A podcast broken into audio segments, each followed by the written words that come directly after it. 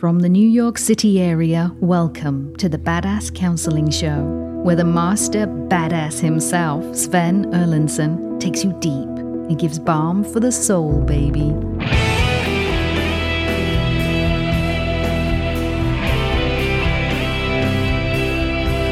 Oh, hell yes. Hell yes. Another lightning round episode of the Badass Counseling Show. And I am jacked. I'm fucking lit. I always love working on the show, being in studio with KC over in the booth. And Rob, Rob, how are you today? Talk to me. Hey, Sven, I'm great, thanks. And I'm ready for you to get going at your usual lightning round speed with helping people to change. You know, it was Winston Churchill who said, to improve is to change, but to be perfect is to change often. Well- now, I don't know about you, but I must need to change a heck of a lot more because I am a long way from perfect. you take it from there, dude. Well, uh, speaking of changing, I, I'm reminded of that episode. What did the ship captain during the, you know, say to his on the aircraft carrier to all of his crew? You know, he pulled everybody up on deck and he said, "Today, I've got great news for you." And they're all excited. Yeah, yeah. And he says, "Today, you're all gonna get a change of underwear." And they're all like, "Ah, yeah, woohoo!" Then he says, "Anderson, I want you to change with Jones." Seastrom, I want you to change with Larson. Okay, yeah. Okay. Change. We're there. okay. No, so we're ready to go here with the lightning round episode. Uh, if everyone's ready, I say rock and roll hoochie coo. Let's go with the lightning round episode. First question that we have is all right. Talking with your spouse about what you talked about in your counseling session. I'm taking that to mean should I uh, talk with my spouse about what I talk about in my counseling session? So I'm going to assume it's not a uh, marital counseling session because you would have both been there, right? You're talking about an individual session, and I basically hear you saying, "Should I talk about it with my spouse? What I talk about my session?" And my question to you would be, if you and I were having a beer right now, it would be, "Well, do you want to?" Um, and I'm betting the mere fact that you're asking that question says obviously you're conflicted. You don't know if you should or you shouldn't. And my simple response is if you want to, fact, do it. If you don't want to, by all means, do not do it. Don't. And don't let anybody pressure you. Don't let a spouse pressure you into sharing what you're talking about in session. We've taped episodes before of uh, of our show where someone will say, "Yeah, when I was a kid, I was seeing a therapist." And I, I grew to realize very, very quickly that I couldn't share with the therapist what was really going on inside of me because it wasn't safe, because the therapist would report it to my parents. And then I'd eat it on the back end, or my father or my mother would tell the therapist a certain story that wasn't true. And then that skewed how the therapist saw me. In other words, what I'm getting at is anything that will undermine your relationship your work, not even your relationship with your therapist, but any anything that'll undermine that or potentially undermine that, don't do it. You're not obligated to share anything that happens in session. However, if you want to discuss something that's happening in session and you feel it will be good for you and or for the relationship, if you need to do that, feel free. Go for it. All right. Next question. I love someone who survived a narcissist. He shuts down constantly with emotion. Any thoughts? You say he shuts down with emotion. So I'm assuming you mean anytime he feels an emotion, he shuts down. And clearly you don't like that, obviously. Um, you're wanting him to open up. And if this person survived a narcissist, my first question would be how far out of the rela- uh, how far out of his relationship with that person, um, with the narcissist, is your spouse? Or is this uh, person you're in a relationship with? Is it six months? Is it 16 years? What are we talking about? Because if it's a long, long period of time, uh, then this is someone who hasn't done the work and they may not even be open if you were to be there and to love on them and create safe space for them. However, if it is somewhat new, your job is to love on them while simultaneously maintaining your own boundaries and and going after what you want in a fucking relationship. So you've got someone who's shutting down. So clearly they're triggered by their own emotion and they need to go into their own shell and deal with their own emotion. And what you can do is continue to love them and convey to them that it's safe because part of what's happening inside of them whether they're aware of it or not is they're testing you to see if they can trust you, to see if you are safe. Because what they learned with the narcissist is that their feelings weren't safe. It was all about the narcissist.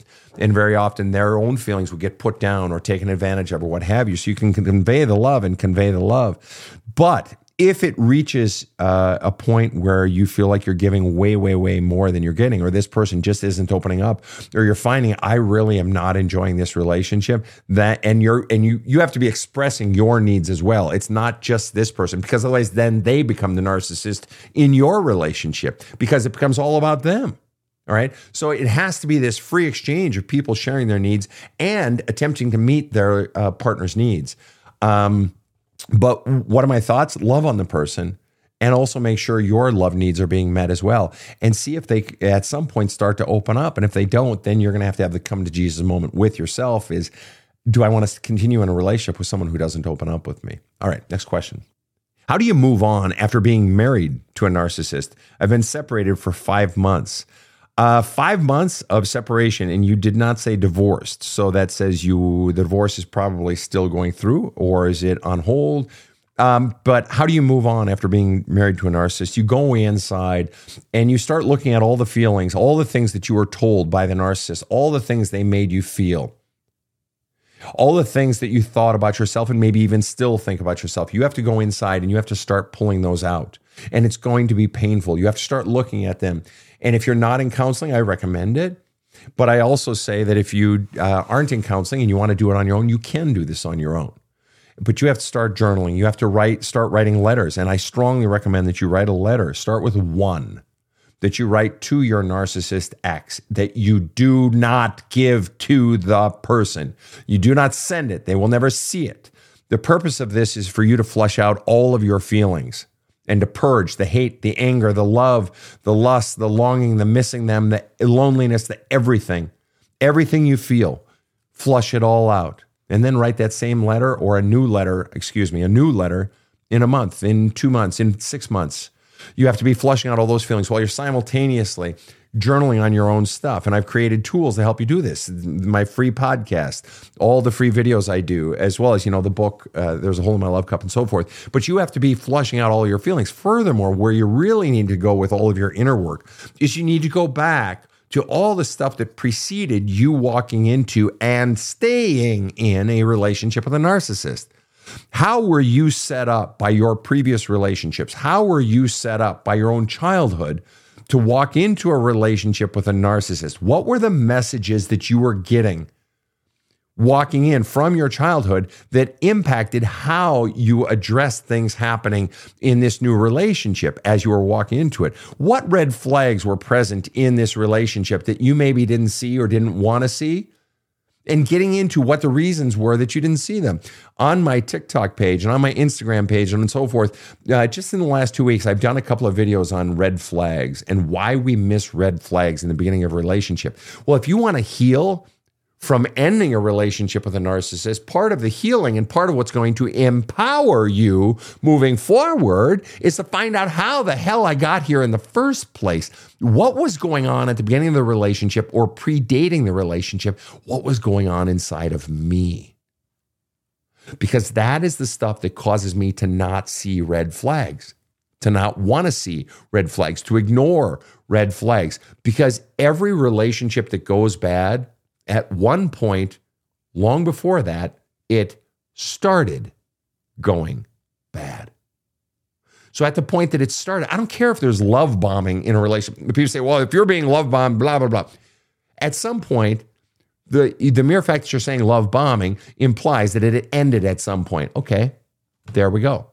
There it started. Or it might have been going on even inside of the love bombing there might have been red flags there. So then you got to ask yourself the question if I want to empower myself moving forward so that I'm not susceptible and so that I'm healed and so that I'm seeing red flags, then I've got to look at what was going on inside of me when the love bombing was happening. And just so you're aware, very often, as I explained in one of the videos that I did on red flags and so forth is that very often love bombing isn't love bombing at all. It's just that I got no fucking love in the home that I grew up in, or very, very little love. So I walk into a relationship where I'm no longer, you know, if, in my home growing up I got a smidgen of love, and now I'm in a relationship where I'm getting a triple smidgen. Holy shit! I just hit the fucking love smidgen jackpot. I'm getting triple love from what I've ever gotten. Yeah, but you're still only getting three smidgens.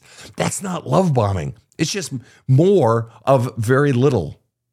And because you got that, you didn't see the red flags.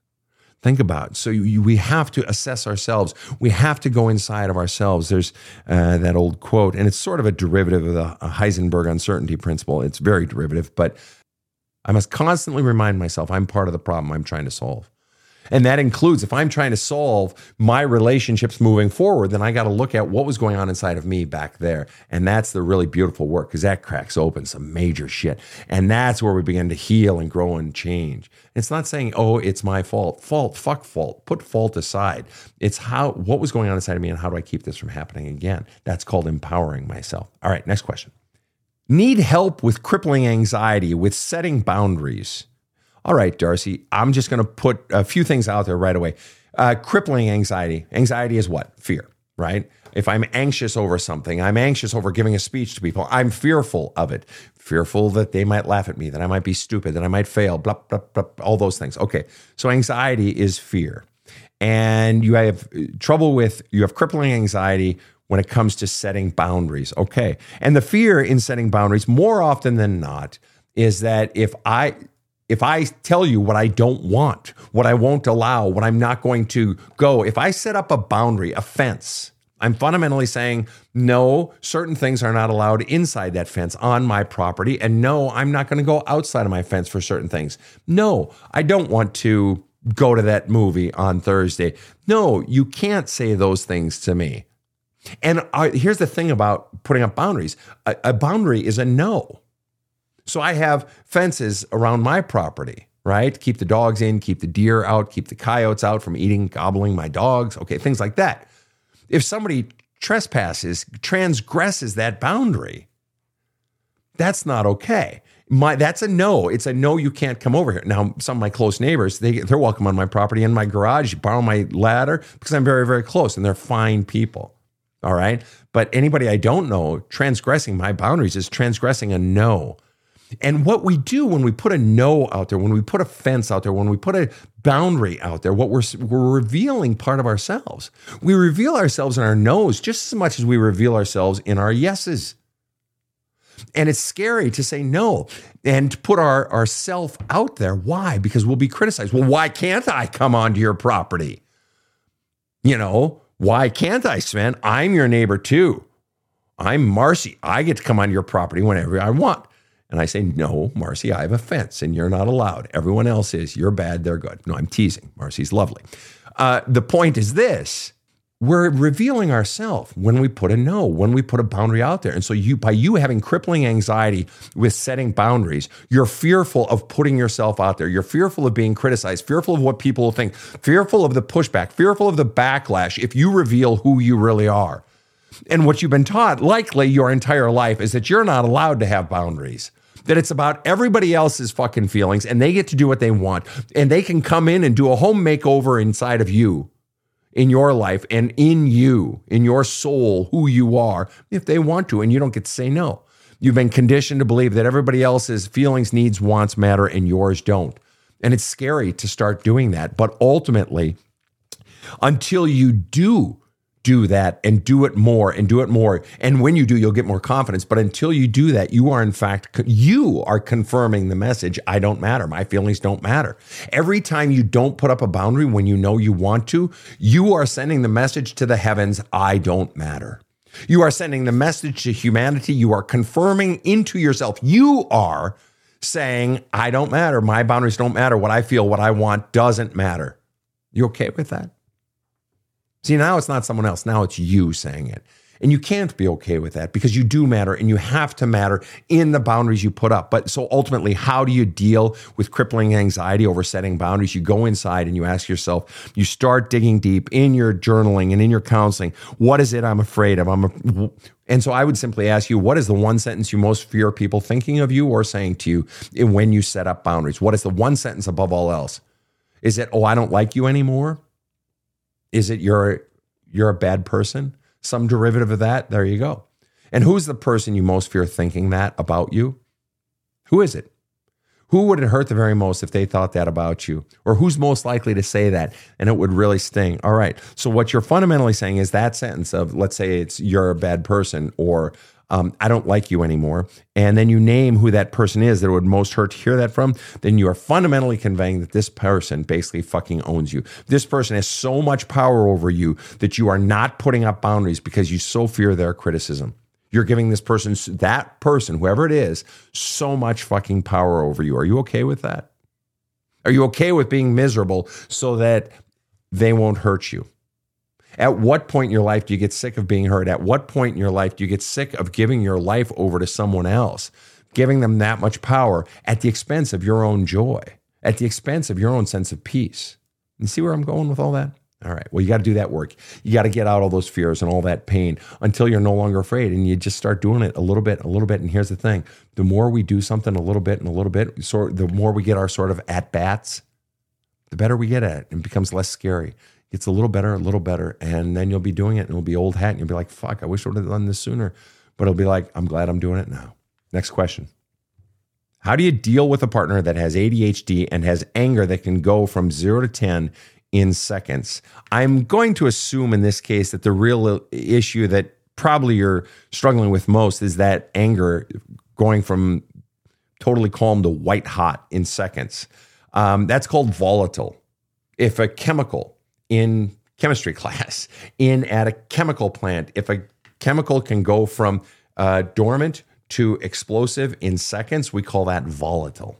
That is a, a volatile, uh, inflammable. That is, you know, um, non predictable, uh, and that's highly uncomfortable to be in the company of someone, let alone to be in a love relationship with the person. You say it's your partner and they can go their anger from zero to 10 in seconds. Okay. So you're wondering, how do you deal with that? First of all, above all else, you have to protect yourself. And if someone's going white hot on you in seconds and it doesn't feel good, get the fuck out.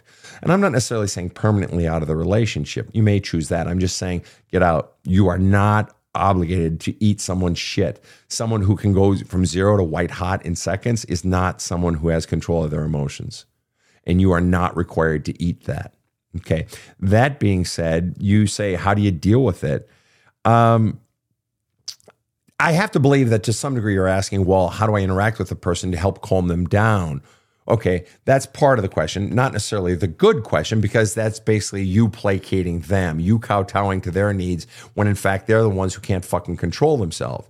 The way you deal with it, it ultimately is so can you love on them? Can you be patient? All those things. Yeah, sure, you can. But in the end, the way you deal with it is by standing up. Don't start backing down. Because what people who use anger or can't uh, control their emotions is they become inflated, they become swollen, pregnant, and and purging all of their strong emotions. And the effect very often is that the other person will back down, will back down, will back down. And before you know it, you're in a relationship where you're constantly eating shit, and all they have to do is express a bit of anger and they get what they want. And the relationship becomes centered around them. And I'm guessing to some degree, Lioness, it might already be there, right?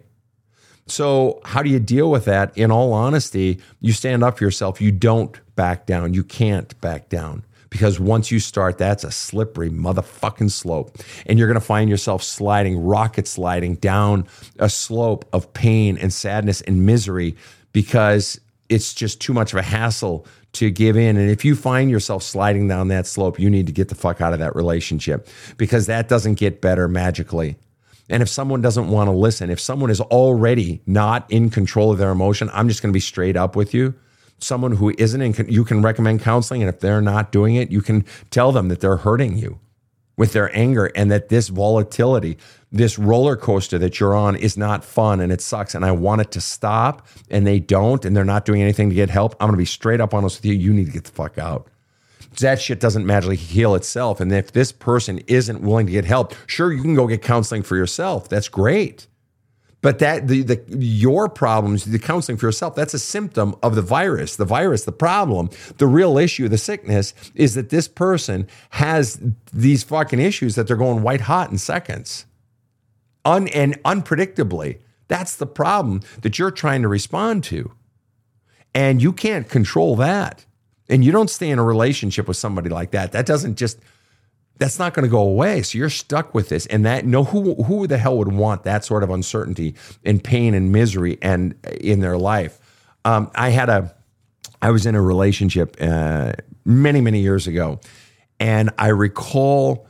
Um, and I was young. I was in my 20s, and I recall my partner saying to me, "Sven, being on a roller coaster in life is bad enough, but being on someone else's roller coaster is worse." Because you have no control over the circumstances. All you can decide is whether to get in, get on, or get off.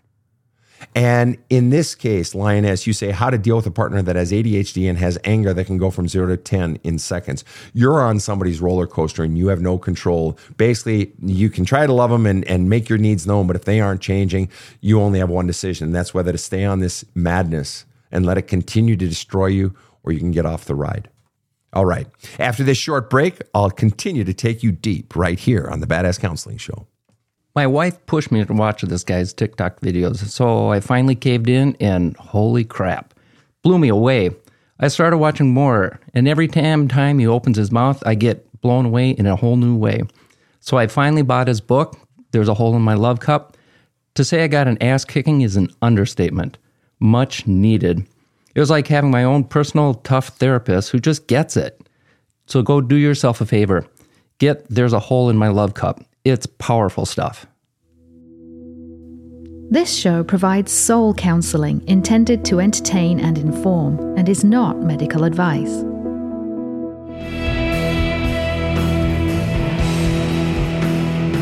Now, back to the badass. Yes, we are back and in the middle of a lightning round, and we're kicking some ass, having some really great questions here, going right back into it. All right. She was in the mood, but I was too tired after a long day. Now she wants space, help. Okay. We're obviously talking about sex, right? Um, she wanted to have sex, and I was just fucking tired. And the truth is, that happens. That happens. We are too tired for sex. Have you ever been in a situation where you've been having sex and you fell asleep? I have. I, I swear to God, I and we may end up editing this out of the show, but I was I I was so tired. I was working three jobs. I was uh, living in California, and I fell asleep. Um, and she was not happy about that. So, yes, tired is a human emotion. It's a human thing. We get tired. And unfortunately, sometimes when I'm tired, you're not. Sometimes when you're tired, I'm not. And sometimes I'm in the mood for sex and you're not, and vice versa. This isn't, the shit isn't easy to navigate, people part of being two people being in a relationship is that different things are firing inside of each person at different times. I want to go for a workout. I don't. I want to stay home and watch cartoons. Okay. Ah, let's go for a walk. I'm not feeling like a walk. I'm feeling like let's play Monopoly. I mean, it's just, this is any relationship. It could be your best friend since childhood, and you're still going to have differences. All right. If there's no room for differences, fuck, what kind of relationship do we have? Then it either has to be about one person or the other. And now we don't have a relationship anymore, do we? We just have sort of an ownership. You own me to meet your needs. All right. So she was in the mood. She opened up and she was feeling amorous and she came on to you or she, you know, dressed sexy or she just said, Hey, sweetheart, do you want to go to bed? But I was too tired after a long day. So you said something along the lines of, Sweetheart, I would love to. You're gorgeous. Um, I'm just so beat after a long day. Now she wants space. In all likelihood, she obviously she wouldn't want space unless she was hurt. She was wounded. She likely felt that I opened up. I expressed my sexual longing for um, for the man I love, Derek, and uh, and I was rejected, and so she's retreating. And if I'm really honest, I've been there where I uh, wanted sex and I opened up and I said so, and the other person said no, or I'm tired, or this or that and then I withdrew. because it's really an intimate thing. Sex is an intimate thing. A very dear friend of mine is a psychologist, and he says, you know, Sven, anytime I have clients talking about sex, I know we're at the most intimate stuff. I personally disagree with him. I think there's other stuff that's even more intimate, but the point is well taken. It's about almost or is as intimate as it gets. It's our most intimate stuff. It's our most inner stuff when we're talking about sex. So to reveal someone, I would like to have sex with you, my partner, and then to be rejected, it hurts. She was hurt. But the truth is, I, I, I mean, assuming you conveyed your message in a kind way, so there was no problem with the tone you had every right to convey how you felt. I'm just tired, sweetheart. Could we do it in the morning or whatever? And so, in a way, two people were being authentic. Two people were revealing themselves. It would be very easy for her now to not reveal when she wants sex and to begin to shut down. And that's the beginning of an end of a relationship. It would be very easy for you to shut down and not share your feelings when you're feeling tired or when you're feeling sad or when you're feeling mad. And guess what? It's very easy for guys to shut down sharing how they feel. You want to kill a relationship?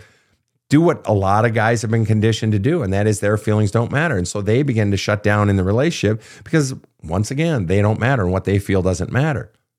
Or if you're a woman or with a guy, shut down sexually. See what that does for a relationship, right? So, what has to happen here, Derek, is you guys have to talk this out. You have to go to her, and or she has to come to you, and you guys have to say, uh, "Let's talk this out." And you have to understand that this is not. You're not discussing work. You're not discussing, "Hey, where do you want to go?" You know, for dinner this weekend. You are now you're going to be talking about sex. You're going to be talking about feelings of feeling tired. You're going to be talking about hurts.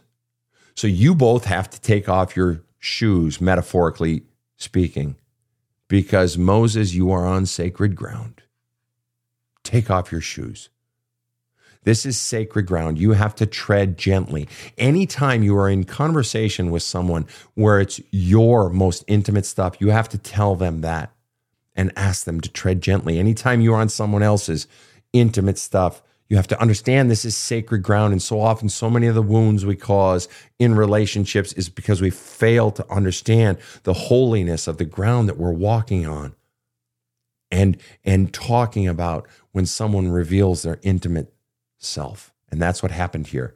That this was not revered as sacred ground for both of you, because whether or not uh, either of you admits it, what she revealed was intimate stuff. What you revealed was your real feelings. And it's easy to say, ah, it's no big deal. I'll do it. I'll tough it out, even though I'm really feeling tired. It's easy to neglect our own feelings.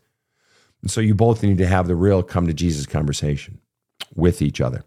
And by the way, I would recommend in your own personal journaling, be journaling out your feelings and your fears in, in going and talking to her and so forth. Flush out all of your emotions so that when you go and talk, you're able to be calm and present to her. And hopefully she is doing the same for you.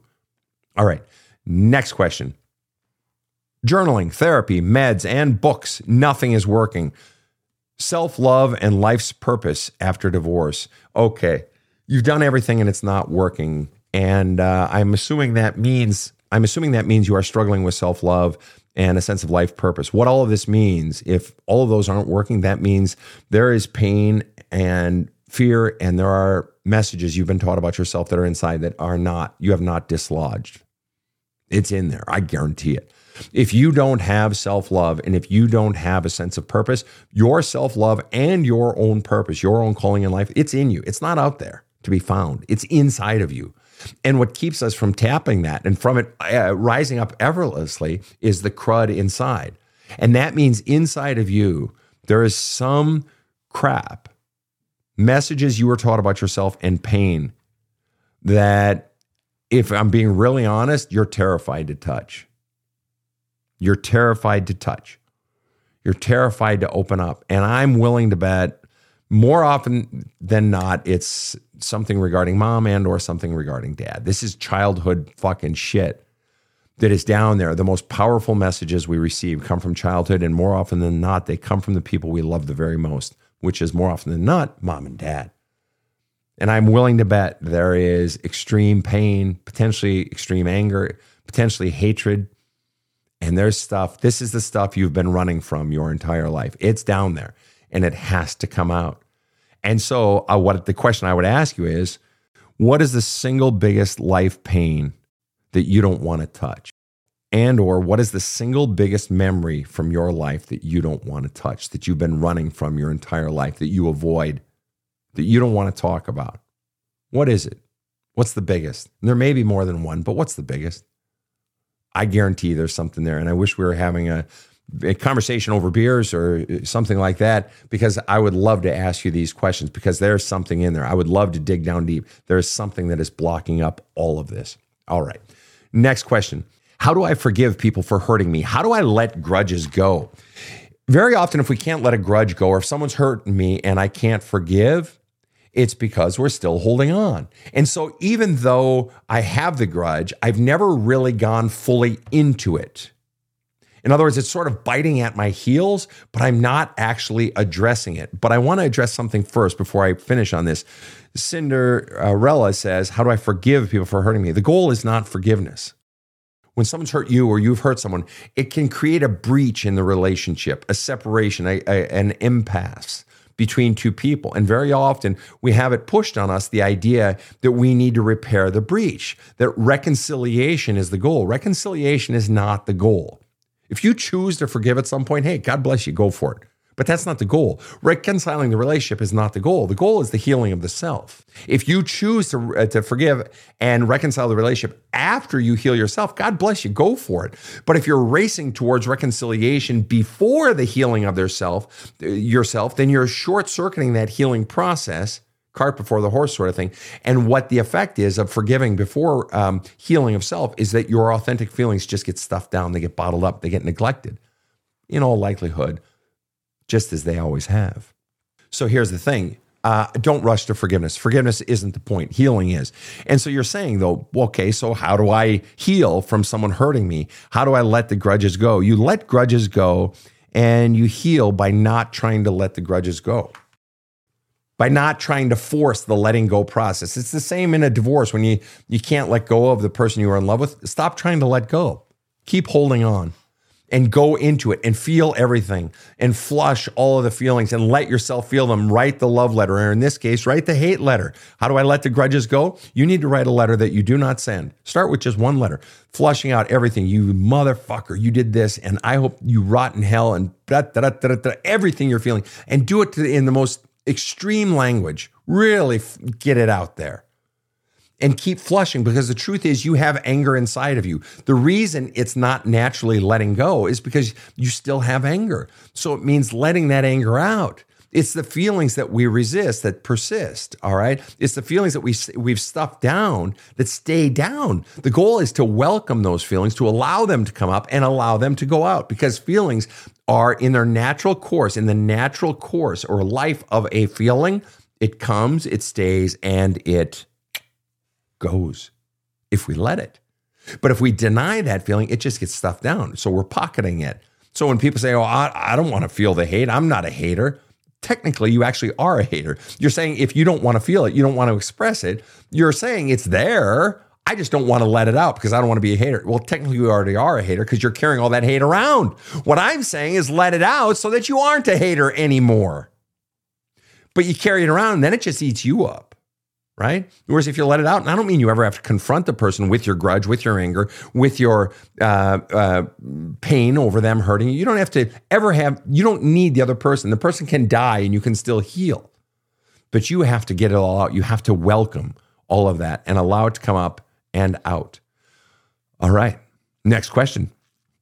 How do I move on when he love bombed, then disappeared? I feel abandoned and unlovable. Your that's a great question. I, I'm glad you asked that. How do I move on when I've been love bombed and then he disappeared and I feel abandoned and unlovable? Ah, uh, right. That love bombing felt good, didn't it? And just a minute ago, I was talking about smidgens and triple smidgens. That very often, what feels like love bombing actually really isn't. It feels like love bombing because very often it's more love than we've ever gotten before in our past. That we got so little love growing up that we're vulnerable to people showing that little amount plus a little bit more. So let's say I got a smidgen when I was a kid, you know, that love wasn't shown or it wasn't told when we were kids. And so, what little times I got love, oh, it felt so good. So now I, whether it's when I'm a teenager, or I'm in my 20s or or 30s, when I get someone giving me even a triple smidgen, it feels like, oh my God, I just fucking hit the Powerball of love. Someone's he's love bombing me. No, they're just giving you a triple smidgen. You're just not, you're still not even getting a, a, a teaspoon, let alone a cup, let alone a gallon. You're not even getting a fucking teaspoon. You're getting a triple smidgen. That's it. That's not love bombing, but it feels like it. It feels like triple more than you've ever fucking gotten, right? So you were set up to believe that this is love bombing. And so then when they disappear, you feel abandoned, understandable. But isn't it interesting what you said? I feel abandoned and unlovable. Now, that's your natural state. See, that's what you felt prior to this quote unquote love bomber coming into your life. Your natural state that you were taught, you're not not your original natural state like when you came out of the womb, but what you were taught in your home growing up is that you're unlovable. That's why a triple smidgen feels like love bombing to you because you got such tiny amounts of love. You know what a child's brain does? And it's actually kind of logical. If a child isn't getting uh, love, isn't getting love poured into their love cup, or is only getting tiny one medicine drop or droplet full of love, but lots of crud put in the love cup, do you know what that child's brain does? The child's brain says, at in the back of the brain, not in the front. They're not even conscious that they're doing this. What happens is the child says, "I'm not getting love." Clearly, they make the, and then they make this little leap. Clearly, I'm unlovable. And you can almost understand why someone would make that leap, even as adults. If someone's not giving us love or isn't being kind, well, what's wrong with me? Ah, that's right. So there's it's sort of a natural human reflex, and a child even more so because their little pretty little brains aren't fully developed. So they think if I'm not getting love, I must, must be unlovable. So here you are, and you ask this question, Kayla. You say, "How do I move on when he love bombed, then disappeared? I feel abandoned and unlovable." Exactly. You've been taught your whole life that you are unlovable. So when someone gives you a triple smidgen of love and then walks away, you're back to that state that you were taught as a child that you're unlovable. And the truth is, you're not unlovable. The truth is, that child that you were, Kayla, was never unlovable. You were taught a lie. And so, what resounds in your head when the love bomber disappears, what resounds in your head is those messages you were taught as a child that you are unlovable, that you are unwantable, and that the real you doesn't matter. And that's why being alone is so horrific for so many people. It's not the fact that they're actually literally physically alone, it's the, the messages that come roaring back up when they're alone. See, when someone is here saying, Oh, I love you and you're great, it's a counter message to all the messages I've been getting as a child. So it's a buffer. It keeps me safe from all those messages that got pressed inside of me when I was a child. But you remove that buffer. When that person walks away from my life, now all those messages come roaring back up in my head and tumbling and tumbling and tumbling. And that's why we feel alone and abandoned and unlovable. It's those fucking messages from the past. So obviously the goal then is to go inside of myself, find those messages, begin to identify them and do the work of flushing them out in journaling, in counseling, and so forth. More to come in a minute, but first, a short break. Here's a conversation I recently had with my producer, KC. So, KC, you've been in this business a long time. Why do you work on my show? It's because we're helping people change their lives. Listen to some of the feedback we get. Finding that podcast changed my life, my career, and the way I parent my son. This man basically broke my generational trauma. Or this one. I heard one of your podcasts last week, and it was talking about how a girl was always very reactive when she was talking to her mom. And then it was because she's constantly listening to all the negative things her mom said, and that became her own inner voice. I shared that with my therapist, and when I say I was in tears, I was bawling. I've only ever brought my mom up in therapy like two or three times, and today was a major breakthrough. So thank you so much, Sven. You're amazing.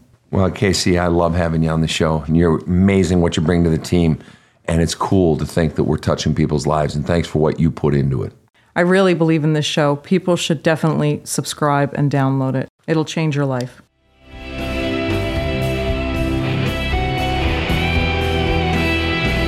Back with more to kick your ass. Here's Sven. Fucking ain't right. I'm here to kick your ass. Let's go, guys. This is great. All right. All right. All right. All right. Is trauma withdrawal real? Yes. What are the symptoms? Depression, loneliness, screwed up relationships, or relationships that are fail or are unfulfilling. Is trauma withdrawal from trauma real? Oh, hell yes. I mean, that's a simple Google search right there, and any therapist worth their weight in salt will tell you that one. Uh, trauma has profound, lifetime, long lasting effects if it is not dealt with. It will suck the fucking life out of you. It'll destroy you from the inside out. And that's why so much of my work is helping people go into that trauma because they've had to, as a self protection mechanism, they've had to run from it or self medicate or do anything they could because it's so painful. But at some point, you have to face it. You have to face that tidal wave of pain that you've been running from and hurting from and aching inside from. And you've been running from it as a self protection mechanism. Don't get me wrong. I'm not dogging you for running from the trauma. But at some point, to truly heal, you do have to finally allow that up and out. And it does flush out. It can be flushed out once and for all. Those memories can be de- decharged of their emotional charges. All right. Next question. This is good. Is jealousy a wrong thing to feel? No. No, of course not.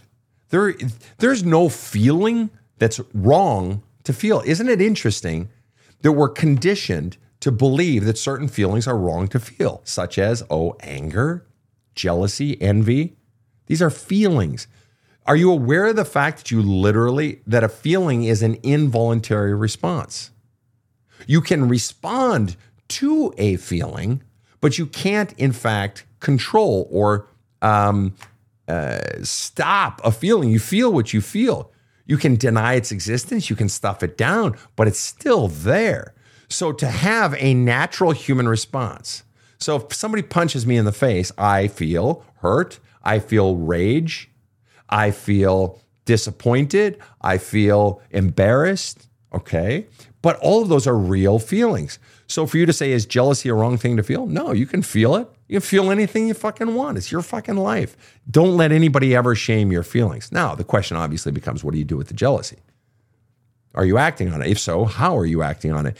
And is it controlling your life? And so, um, or any of those things. But what I always recommend doing with, journal, uh, with jealousy, with any feeling, is journaling, flushing out, going inside with a piece of paper and a pen or on, you know, typing it in your computer. I have plenty of people who journal in their computer or write a song, write a poem, write a letter. But you've got to begin flushing out all of these feelings and what you're feeling. Well, what, and then asking yourselves the question like, okay, what is it I'm really jealous about in this particular situation? Who is it I'm jealous of? What is it I'm jealous of? And what is that an indicator of? Well, it's an indicator that they have something that I don't have and I want it. Okay. And what is it about not having it? What am I feeling when I don't have that thing that I'm jealous of, whether it's a title or a, a possession or money or uh, a lover or whatever, or a particular health or their, you know, body or whatever? What is it about not having that? I mean, jealousy implies I don't have it and I want it, right? What is it about not having it that I feel? What's the feeling I'm feeling? Well, I'm feeling, um, besides jealous, when I don't have that, I'm feeling insecure. I'm feeling unlovable, or I'm feeling what? So name your feelings and then go even deeper. Ask, well, why do I feel that? Where was I conditioned to believe that not having those things is unlovable? Who taught me to believe, or where did I get the message that having less money is bad? Where did I get the message that my body is uh, not attractive? I mean, this is a really interesting one. I'll just run with that one for a second. You know how many clients I get who, uh, in their 40s, I, I just had a client, oh, I don't know, last week, whatever. And the fellow's in his uh, mid 30s, and he says, You know, Sven, I've always had weight issues my whole life. And I remember, you know, I, I think back on when I was 15, and I was struggling with my weight back then, and I thought I was so fat. Sven, I look back on those pictures myself when I was 15. It's just like, fuck, I'd kill for that body now. That was a great body. What the hell was I thinking? I thought it was a fully normal, normal range body. There was no doctor telling me I was overweight, anything.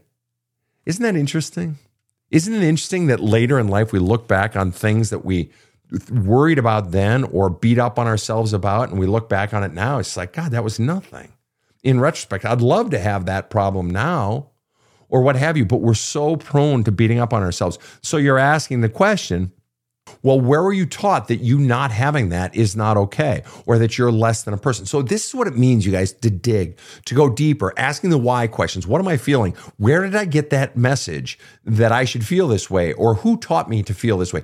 All of these, you're going deeper, you're unearthing the uncomfortable stuff, going into those profound messages that you were taught, because that's where the fucking healing is. All right, next question. Kathy asks the question How do you heal from a biological mom that rejected you and an adoptive mom that said she never wanted you? Oh, gosh. Kathy, I am so sorry. Truly. I think every single one of us listening feels so bad for you to be told that by really the two most powerful women in your life. To be told that uh, you're not wanted. Your mom rejected you, and your adoptive mom says she never wanted you. That's extraordinary pain. And I guess the question I would want to ask you if we were in person is I'd want to ask you the question um, was the seven year old or the nine year old or the 12 year old girl that you uh, were when these things happened, was she allowed to express her feelings? Did you have an avenue for flushing out the sadness, the extreme sorrow and grief you must have felt were you allowed? Did you have avenues? Did you have tools for getting the pain out of you? Because if you didn't, and I'm betting you didn't, because you're asking now as a grown woman, how do you heal? So that says you weren't allowed to get all your feelings out. That says there's still pain inside of you that needs to heal. All right. So who didn't allow you to get your feelings out? Was it these same women who rejected you and hurt you grievously? All right. And who else? All right. Now, what you have to do at this stage in your life is you have to begin to go into that vault in which you've housed all of that pain. You have to go in there and you have to begin to unlock that vault and let that pain out in your counseling sessions with your therapist, in your letter writing, letters you don't send, in your journaling, and some of the other tools I talk about in my book. There's a hole in my love cup. You have to start flushing it out. And it hurts coming out but it's also cathartic. It also is relieving. It lightens our load. We begin to feel lighter the more we have the courage to bring up and out all of those feelings that we haven't, even into adulthood. You haven't wanted to touch those and you're needing to heal from them now. And you've got to be willing to face that stuff. And that's why transformation ultimately always, the linchpin of transformation is always courage. And it's the courage to face the stuff we've been running from, or that maybe we didn't even know was there, but now we know we need to face. All right. I'm going to take two more questions, then we're going to call it. Okay. Does a man who loses interest in a woman because of her weight ever become attracted to her again? Ginger, that's a great question. And I can hear the pain in your voice as you ask it. And I'm sorry that you're asking this question. It's a good question, solid question. I'm going to give it a straight answer, but I feel your pain because I'm hearing that you, I'm going to assume this is you, and that uh, your um, man lost interest in you. Uh, and I assume he told you it's because of your weight. So you've been taught that you were unwantable and unlovable the way you were, right? And that hurt. I hope you've been deliberate about getting all of that pain out of you with your therapist and your journaling and so forth, I hope you've been getting that pain out of you because that's that wounds deeply. And somewhere deep inside of you, there is anger at him and hurt at him for saying those things to you. And I hope you're getting that out because even though you may quote unquote get him back, deep down inside, there's going to be an underlying bitterness because there's an underlying pain that I'm betting that person hasn't owned yet. Okay. And uh, but I also feel bad that you're trying to win back someone who rejected you. You're asking, does that person ever want you back? Me might. Things happen. Have I heard of it happening? Sure. Is it rare? Yeah. Once someone walks away from you for whatever reason, very often they're walking away and it's done. But I feel what I really feel bad about is that you are still wanting someone who's rejected you that you're still hoping for, potentially pining for, someone who has clearly rejected you. And if you were my client, well, you kind of are right now. Um, I would say, what's going on inside of you that doesn't allow you to walk away from someone who doesn't want you?